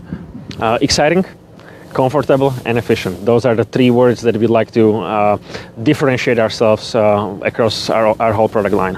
Yeah, yeah, so fast. From the competition. Yeah. Terrific. That's, oh, it's all composite. And uh, it, the, as far as motor, let's talk a little bit about motors. This one has the nine twelve, is that correct? That is correct. So we can start with the uh, nine twelve eighty horsepower, yeah, and go all the way to one hundred fifty-five horsepower modified engine. Yeah. Awesome. All right, hey, can we go check out the other airplane? Oh yeah, sure, let's go. Let's go, let's go check out the other aircraft too. Yeah, the uh, Light Sport uh, showcase here at the Land, Florida, and one of the things we're with T L Aircraft, one of the things that I love about this is being able to spend lots of time with the folks that are importing and also representing some of the manufacturers. So tell us a, a little bit about this, Michael, as far as this aircraft. Yes, so in fact, uh, this airplane uh, came as a first one into the country. So uh, even though the condition of the airplane looks like it's brand new, it's been in the country for ten years, and it has uh, almost five hundred hours. So uh, it's uh, it's our friend Mark uh, that owns this airplane. He's based out of Spruce Creek, so just uh, uh, across the road almost from here. And uh, uh, it's uh, it shows. It's a great demonstration. Many of our customers also that, or many prospective customers that come to this airplane, say that this is a great demonstration demonstration of uh, how the airplane lasts even after ten years. Yeah. How about uh, as far as orders and, and back orders and lag time, how much time from order till delivery? A great advantage of uh, T L is that uh, it's the uh, uh, biggest uh, factory in Eastern Europe for this type of aircraft, and uh, um, build, they built over thirty years, over twelve hundred airplanes, and keep building airplanes even without customers. So the delivery uh, time is usually between two and three months into production, and then a couple of weeks uh, uh, on the sea. Have you been able to go to the factory? Yes. So uh, in fact, I'm uh, uh, originally from uh, from from that area. So uh, when I go visit the factory, I go also visit my, my family, my parents and my sister. Um, but uh, uh, I go to factory uh, once or twice a year, and uh, a very very high quality, high professional um, you know approach to to building airplanes. And uh, regarding the Stream, there is also an option to uh, come and participate uh, in the build of the airplane. Okay. So, yeah. Tell us a little bit about that as far as the build. What what can people do? And explain that a little bit for people that, that aren't used to that and, and as far as building. Okay. Yeah, so a uh, Stream is a very exciting uh, retractable tandem airplane. Mm-hmm. And uh, we have a uh, build program uh, that uh, brings the builder Uh, from the U S to the Czech Republic. Um, everything is included in the price, so uh, we organize accommodation for you, the flight ticket, um, and uh, uh, the builder comes to uh, the factory and works alongside the workers to manufacture initially and then assemble uh, the parts of the airplane in order to comply with the fifty-one percent regulation. Yeah. How about afterwards, as far as, uh, again, getting support? Is there something on the internet or calling you directly? Yes, uh, calling directly, emails, um, and uh, uh, we have also uh, uh, uh, stock of parts in uh, Little Rock, Arkansas, mm-hmm. um, uh, with uh, one of our partners, uh, with Bill Canino, with Sportair. Um, but uh, the the availability of parts uh, is uh, even better, even though some, even though many of them would be shipped from Europe, is even better and quicker than uh, many of uh, general aviation uh, uh, airplanes. And the website is T L aircraft dot com? Yes, T L aircraft dot com. So can I get some kolaches when we uh, with the airplane too? Most definitely, yeah. You'll get a you'll get a free bag. Awesome. Uh, for for those that don't know, it's almost like donuts uh, in in the Czech Republic or Czechoslovakia years ago. Well, it's been great talking to you, folks. Anything else you want to tell us about the what's happening? Any, any specials either after the show or anything you might be having coming new in the future that possibly you're doing? Yeah, most definitely. An amphibious aircraft uh, is uh, what we have. So the version of uh, the Sirius uh, is also um, offered as an amphib, uh, perhaps an alternative to um, some of some of other airplanes that are that are on the market, and uh, uh, having an same great advantages: autopilot, big touch screen, and uh, a very fast speed with a turbocharged engine. Yeah, so get you out of water quicker. Yeah, and, I, and by the way, I love the panels on these things. Just great instrument platforms. Yeah. Uh, the Stream is also to note. That's probably our flagship model okay. that uh, we're Great. we're bringing to the market here. So, so if you're interested, yeah, and I, I'm excited to see it. I can't wait to go fly it too. Here at T L aircraft dot com at uh, Light Sport uh, Sport Aviation Showcase, excuse me, uh, here at DeLand, Florida. It's been great talking to you guys, and and I, I can't wait to see you guys at the next show. That's I guess something we didn't mention is where will you be next? Well, we should be at Sun 'n Fun, uh, twenty twenty. All right, yeah. Terrific, awesome. So we'll see you there. Okay. Awesome. Well, guys, don't forget you can download this uh, off of Facebook Live, and then later on we'll have the videos available on YouTube. The Land Sport Aviation Showcase on Facebook and also youtube.com slash the Land Sport Aviation Showcase if you want to watch this later. Uh, Michael Daniels on the, on again, once again on the camera. And Elizabeth, thanks so much for helping us out. Uh, Dave Schallbetter, Roy Brewer, and also Tom Frick for bringing this to us. And Jana Phillip, just a great job putting this, uh, this whole event here together. And we're going to be here next year also, so don't forget. We're going to keep streaming this all year long, and we're going to be back doing Showcase Live. I'm Carl Valeri reporting here, twenty nineteen Sport Aviation Showcase in DeLand, Florida. Welcome to Showcase Live. I'm Carl Valeri at the two thousand nineteen DeLand Sport Aviation Showcase. We are really excited to be here, finishing up the show here with John Zapp, the Flying Musicians Association. John, this is actually uh, one of my favorite things to do each time I come to an air show is talk to you, because you guys both do music and are into airplanes.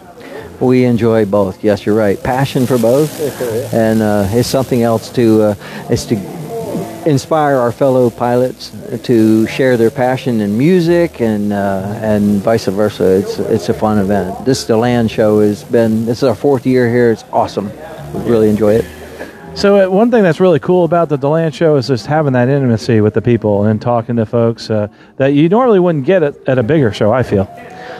Uh, very true. It's uh, all about quality, not quantity, at DeLand, and it, it's something that you know. Sometimes you you're overwhelmed with people, and you, you're sitting there or standing there, and you're talking to them, and you know they're just kind of. It's so many that you can't get to everybody. Here, you can have that one-on-one, intimate uh, conversation with someone, and really get your point across. Right. Yeah. Well. I love hearing you guys play all the time. I hear some music in the background right now. I think that's actually one of your members. It is. That's Vinny Raniolo. He's up from uh, New Jersey, and he cut this album uh, about a year and a half ago and actually had his C D release party at the uh, Cradle of Aviation Museum. And uh, it was awesome. We had a, a table there uh, as well, and uh, he played the whole album live. Uh, for the attendees, and it's a great time. Vinny's um, an extremely good guitar player. He plays with Tommy Emmanuel. Uh, Tommy is probably one of the best around, and and uh, and Vinny's a, a fun guy. He's into aviation. I think he's working on a C F I. Guy's a good good guy. Well, speaking about good guys and gals uh, and playing instruments, the to join this Flying Musicians Association, I think we talked about this before.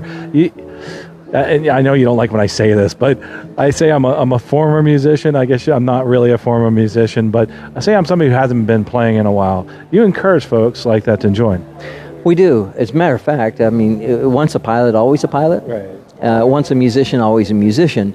And you know, some people think that, well, musician means that you're, you you just play an instrument, or you just uh, or you play for money, or you're you've cut a record. That's when you're a musician. You're a musician from the time you start playing, just as you're a pilot from the time you start flying.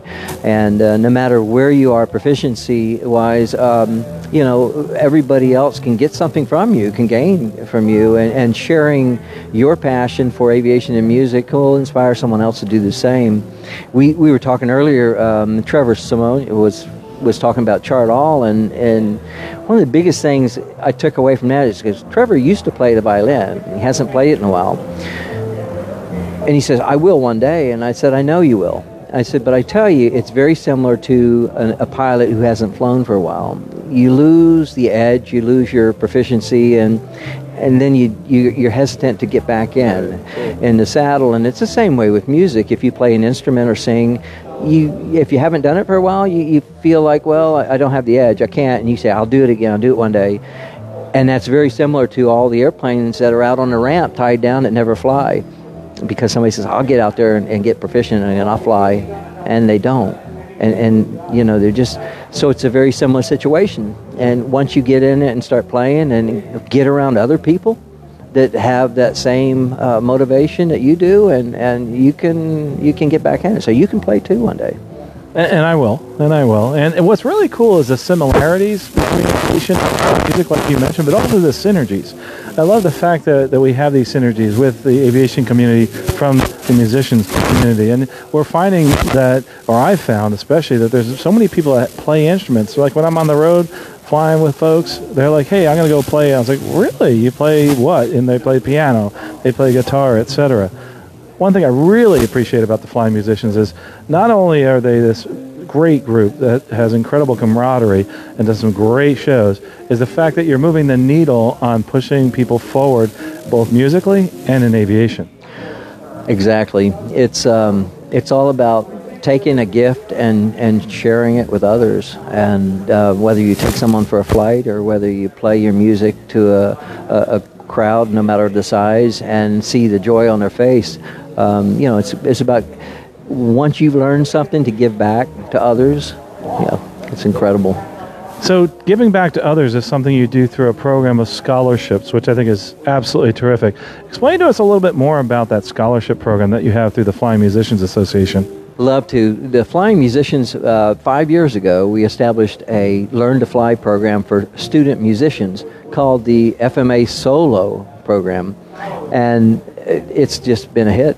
Uh, we've gotten well over thirty uh, nominees per year, and we have given out eleven scholarships. Let's see, nine have soloed, there's two in the wings. No, wait a minute, I'm sorry, ten. Yeah, just last week, um, one of the recipients from this year had soloed. So we have one more to solo out of the ones we've given out. But of all the nominees, we've gave a ton of, of other um, kids help, assistance in some way or another. And we have a ton of solos, not to mention many, many private pilots now have come from this. So it's not that we personally did everything for them, but we've been there for them. We've helped them some, so it's been really fun. What type of requirements are there for the different scholarships? Well, there you go. Uh, we're flying musicians, so the, the first requirement is that you have to be a student musician. And we have their music teachers, uh, directors, actually Uh, nominate them, and then they go through a rigorous program of, of me sorting through and and giving them a checklist to complete to evaluate where they are, and then the uh, the finalists then move up to the board, and the board votes on them, and I'm just there at that point for to uh, a tiebreaker. Right. So it's it's really interesting. And you know, we've, you, we've got um, two of the recipients have been in Canada, so we're getting more and more nominees from Canada. Actually, I got to tell you, the nominees in Canada, um, they have done awesome when you consider that the majority of the nominees are from the States, but they've already gotten two awards up there. You know, so that's just the quality of these students. Uh, every single one of them are high achieving, they're, but they're not just They're not just musically gifted and, and and and achieving and academics, but they're good citizens. These are the kids that give back. These are the kids that the band director or music teacher says they're there early to help set up, they're there late to help break down. Uh, they're always willing to, to mentor the underclassmen. Um, and that's what we're looking for. We're looking for students that are good citizens that will be future leaders. And we do believe there are going to be future leaders. Aviation, I think, is a, a great tool, and it's also a great teacher. And the skills that you learn there help you for the rest of your life. In the same way, I think learning a musical instrument does that for you. In what ways do you feel a musical instrument would help somebody in their life later on? Well, learning music um, helps you to take a difficult task, uh, break it down into parts, and and um, and learn it, and, and learn how to get through it. It also teaches you how to practice. It teaches you that if you do practice, you can achieve. Um, it's not about, well, this guy has talent. Well, how, how did you get so good? Practice. It's like, man, you're so talented. How good are you? It's practice. You know, I wish I could do this. Practice. um, so, so as a student musician, you learn that if you take something difficult task and you practice, you can you can can complete it. And then you're not just practicing because you're trying to put hours on the clock, you're practicing for precision. And so these things are, are very beneficial to anything you do in life, is, is to learn that it, it, it, no matter how insurmountable the task may be, if you sit there and break it down into sections, and then you learn them, and you practice, and you practice to be good at it, then you can you can achieve it. You mentioned practice, and I know I've been flying for many years, thousands of hours, and I still practice. Uh, you've been doing this for a while, playing musical instruments. Do you still do the same? Do you practice consistently like we do as pilots? You bet. You have to. Yeah. You know, you get to a point, and no matter where you are in aviation or, or music or anything probably, that if you reach a level, then you are, anything less is just not good enough. So practice is the only way to, to maintain that level. If if I didn't go out and fly on a regular basis, I would I would be very uncomfortable taking passengers. Um, and I'm very uncomfortable going on stage if I haven't practiced. Um, so it depends on where you get, what level do you reach? Are you a commercial pilot? Are you an A T P? Your standards are a little bit higher as you go up the ladder, and so therefore practice is the only way to maintain your proficiency. And it's not for other people as much as it's for yourself, because they may not notice, but you will. You will, right. Yeah. That's very well said in, in aviation and in, and in being a musician. You know, it, we talked about this before. There's this camaraderie. There's a lot of situations where we find people that are involved in, mus- in musical instruments or in some way, both manufacturing, playing, et cetera, that uh, we never knew about before. I think you had a great example that we talked about the other day of somebody you discovered actually was into music, that actually was involved in the space program? Well, yeah, in a way. Um, he has a saxophone that was in space, went up on a shuttle mission. Um, J D is um, a member out of Houston, and he was a student in high school and wanted to learn to fly. And he, the Air Force came around and said, uh, what do I do? He said, whoa. They said, go to college. You need a college degree. And, and he said, okay, and what? what? What do I have to study? Anything. Well, he was in a high school band, so he said music. So he went and got a degree in music. Well, while he was at college in the music program, of course, that's all he could do is think about flying and talk about flying. And and he had a buddy that was also in a band that he became friend, good friends with, and that's Ron McNair. And Ron didn't quite share the passion for flying, but he they shared music. And eventually Ron went on to become an astronaut. And Ron actually took uh, J D's uh, wife's saxophone up into space, um, and she has it to this day. Um, just a, an incredible thing. J D went on after college and, and joined the Air Force. He he started flying. He was a, a flight instructor in the Air Force, and then he went and flew for Continental and ended his career flying uh, overseas routes with uh, FedEx. And everywhere he went, he took his backpack, and in that backpack was his flugelhorn, which he played at clubs around the country. What a great story that is. I mean, that's terrific. A testament to, to both the musicians and the association and, and that camaraderie that we have as, as both pilots and I guess as musicians. One of the things that I, I do want to stress, though, is that if if you're somebody that's interested in, in music, if you're somebody that's interested in aviation, don't be afraid to come up and talk to John or anybody else in the Flying Musicians Association. You, too, can be a member. How can they do that? Well, that's the incredible thing, I think, about the association as it's now, we, we're celebrating ten years this year, is that it's a network. It's a network of people, and, and it's the only way you're going to to get anywhere in life is to network with others who share your passion, are in your lane, that can help you, been there, done that, et cetera. Uh, go to flying musicians dot org. Uh, Flying Musicians, just just search it on a search engine for Flying Musicians. You'll find us. We're out there. And we have many domains, but you, they all point to the same place. And uh, there you can join up. You can ask questions. Um, see me at any of these events. Um, and um, on our website, my phone number is on there, so call me. It's really easy to find you other than flying musicians dot org. Uh, if you hear music, you're at an air show. See people with musical instruments, you're probably going to find John's app somewhere around there. Well, I'm, I have been at most of the events for the last ten years, and um, it's it's been a it's been fun. It's been fun meeting people, hearing stories. Um, we not only go to aviation events, but we're also in the music events, and uh, the National Association of Music Merchants have two shows that are comparable to Sun 'n Fun and Air Venture, and the one in the summer is like Sun 'n Fun, and it's right before Oshkosh or Air Venture. It's in uh, Nashville, Tennessee, and it's called Summer Nam.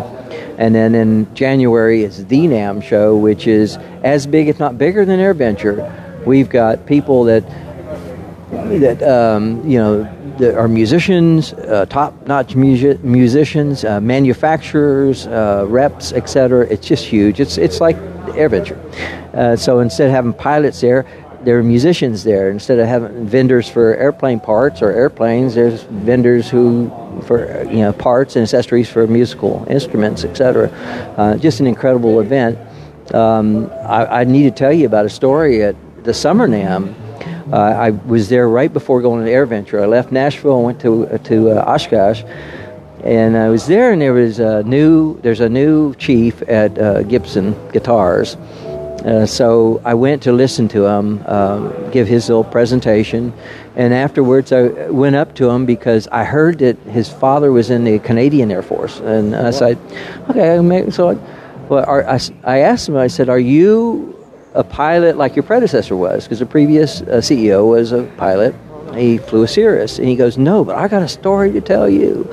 Really? So here everybody's standing around, you know, and he just engages with me on a personal level. And he says, "Wow, this is incredible." He says, "When my dad was deployed years ago and his buddies," he said, "they were, um, unbeknownst to them, the wives got together and learned to fly."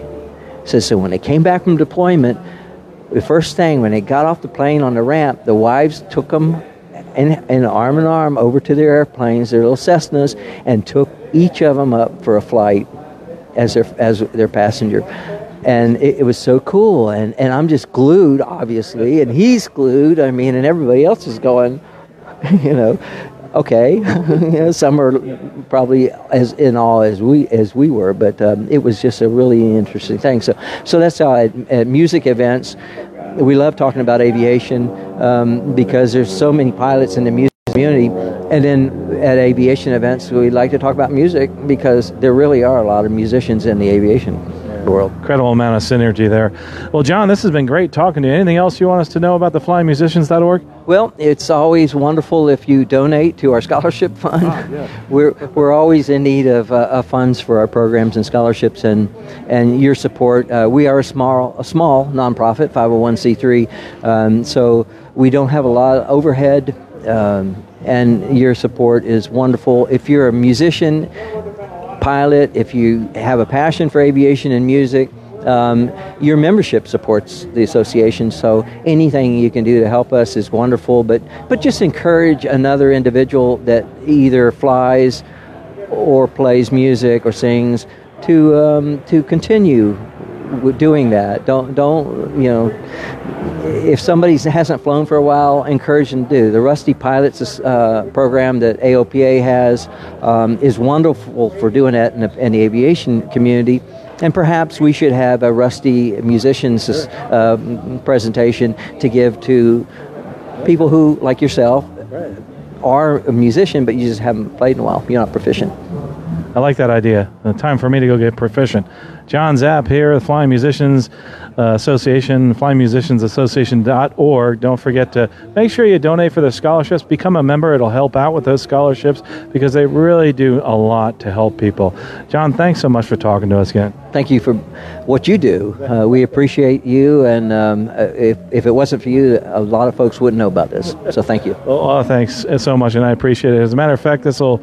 For this year, for this event, the two thousand nineteen DeLand Sport Aviation Showcase. This is going to be uh, my last interview for this year, but I can't wait to be back for two thousand twenty and more interviews. Don't forget, you can download these on Facebook, Facebook Live, and also we're going to have them uploaded to YouTube where you can get the high resolution.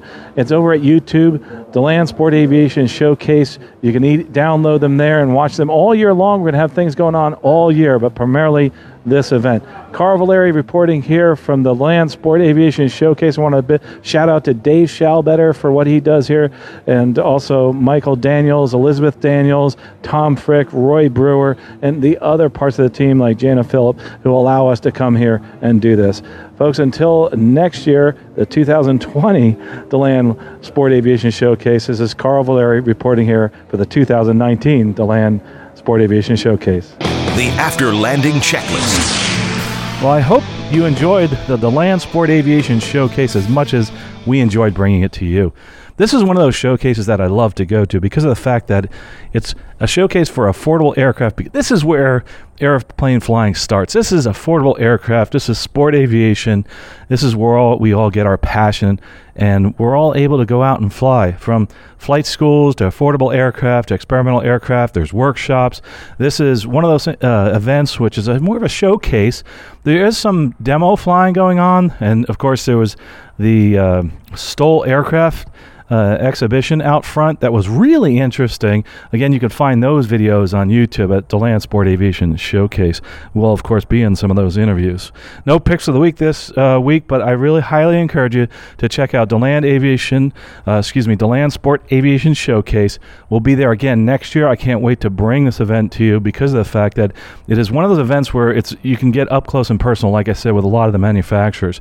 Usually we hear from the vendors at DeLand that many of them will meet the vendors there because of the fact that places like an Air Venture or Sun 'n Fun are so big that some of their customers just kind of pass by the booths. Well, here you don't have to do that. There's usually not a long line there, and uh, it's usually people very serious about uh, aviation. Also, if you're someone who wants to go and check it out, you're in the DeLand area, I highly recommend going and watching the demonstrations, especially the Stoll demonstrations, the short takeoff and landing demonstrations, and the middle of the day.